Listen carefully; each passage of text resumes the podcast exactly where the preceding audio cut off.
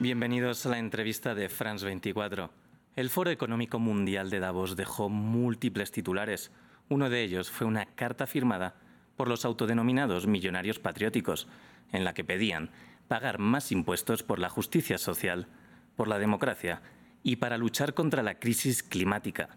En esta edición hablamos con Ana María Archila, defensora de derechos humanos colombiana estadounidense, codirectora del Working Families Party en Nueva York quien también forma parte de la junta directiva de la organización Millonarios Patrióticos. Ana María, muchas gracias por estar en la entrevista de France 24. Gracias por invitarme. 260 ricos de 17 países firmaron la carta Orgullosos de pagar más, enviada en el marco del Foro Económico Mundial de Davos. ¿Por qué esta carta?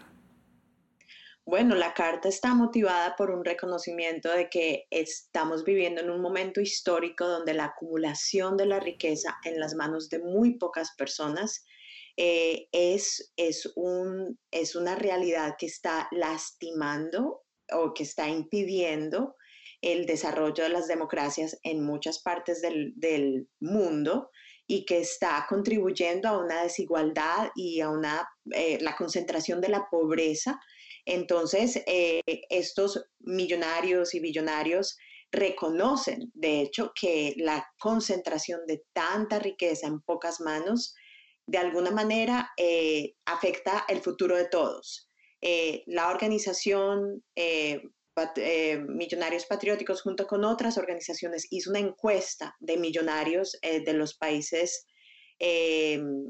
como más grandes y dentro de esa encuesta, entrevistando a más de 2.000 millonarios, el 75% apoyan una, un, impuesto a la riqueza del 2%, el 58% apoyan un impuesto, un impuesto a la riqueza para las personas que tienen más de 10 millones de dólares, o sea, una cantidad grande de personas.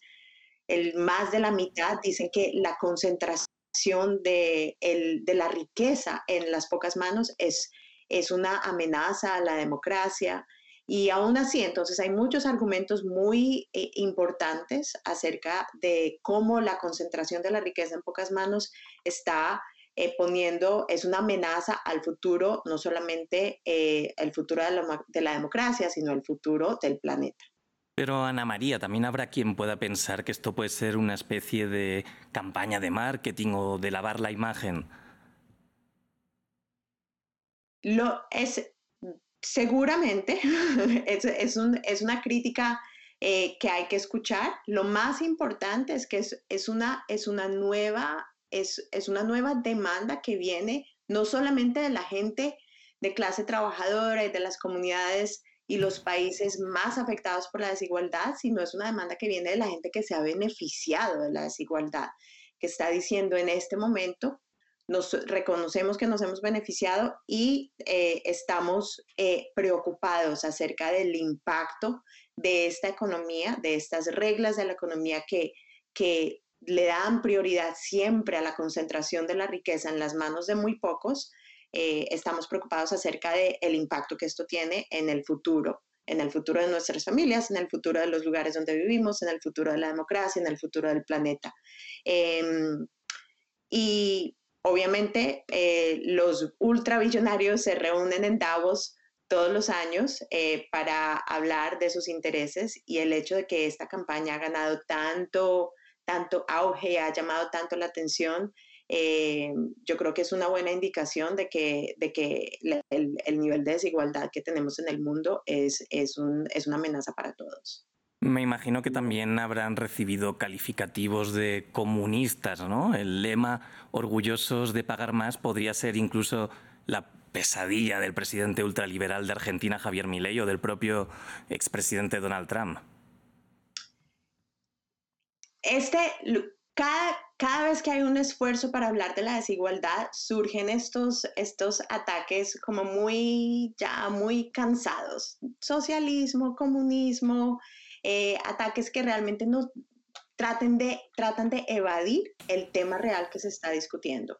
La realidad es que en los países más capitalistas, yo vivo en los Estados Unidos, vivo en Nueva York, el 74% de las personas que residen en este estado ya sean demócratas o republicanos, creen que hay que subir los impuestos a los ultrabillonarios. El 74% de las personas que viven en un país que cree en el capitalismo, cree que la forma como los gobiernos protegen a los millonarios y a los billonarios de pagar impuestos eh, no, no beneficia sino solamente a esas poquitas personas. Yo sé que en este estado donde yo vivo hay 125 billonarios em, que en los primeros dos años de la pandemia lograron acumular 228 billones de dólares más de lo que tenían antes. El presupuesto del Estado entero es 220 billones del gobierno estatal. Entonces, en, las, en 125 personas lograron acumular más dinero en dos años del presupuesto que tiene el gobierno entero para ofrecer los servicios a una población de 25 millones de personas. Entonces, esas cifras son indefensibles, indefensibles en un país capi, ultracapitalista, son indefensibles en el mundo. Y realmente con la acumulación de dinero se acumula también el poder político y eso es lo que lastima la democracia. Y cuando los países se, niegan a exigirle a los más ricos que paguen sus impuestos, al mismo tiempo que están protegiendo esos intereses, le están diciendo a la mayoría del pueblo que no hay suficiente dinero para proveer los servicios más básicos. Y al hacer eso, también le mandan un mensaje al pueblo de que la democracia no funciona. Entonces, si la gente quiere democracia en el mundo, tenemos que hablar de cómo, cómo lidiar con la realidad de la desigualdad tan profunda y sobre todo de la acumulación de riqueza en las manos de muy pocos. La forma como se puede resolver eso de, una manera estructural es cambiando el esquema de impuestos a nivel de los estados, de los países, del mundo entero. Esos datos se pueden trasladar a nivel global y como usted ah, comentaba ahora, también en el informe que acompaña la carta, se habla del temor a turbas de personas contra los ricos. Si sigue aumentando la desigualdad, ¿tienen miedo los ricos? Yo no sé si los ricos tienen miedo de los disturbios, pero deberían tener miedo de, el, de una sociedad que es eh, una sociedad llena de pobreza.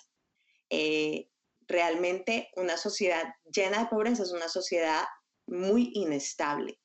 Eh, y, y, la inestabilidad al final del día previene la actividad económica que alimenta el capitalismo. Entonces, hay, yo creo que más que un miedo al, a, los, a los disturbios, lo que motiva a, los millonarios y ultrabillonarios que están, que están eh, participando en este esfuerzo es un, reconocimiento de que al final del día eh, los beneficios eh, de, la desigualdad tienen un fin. Y tienen, tienen un, tienen, caducan en algún momento.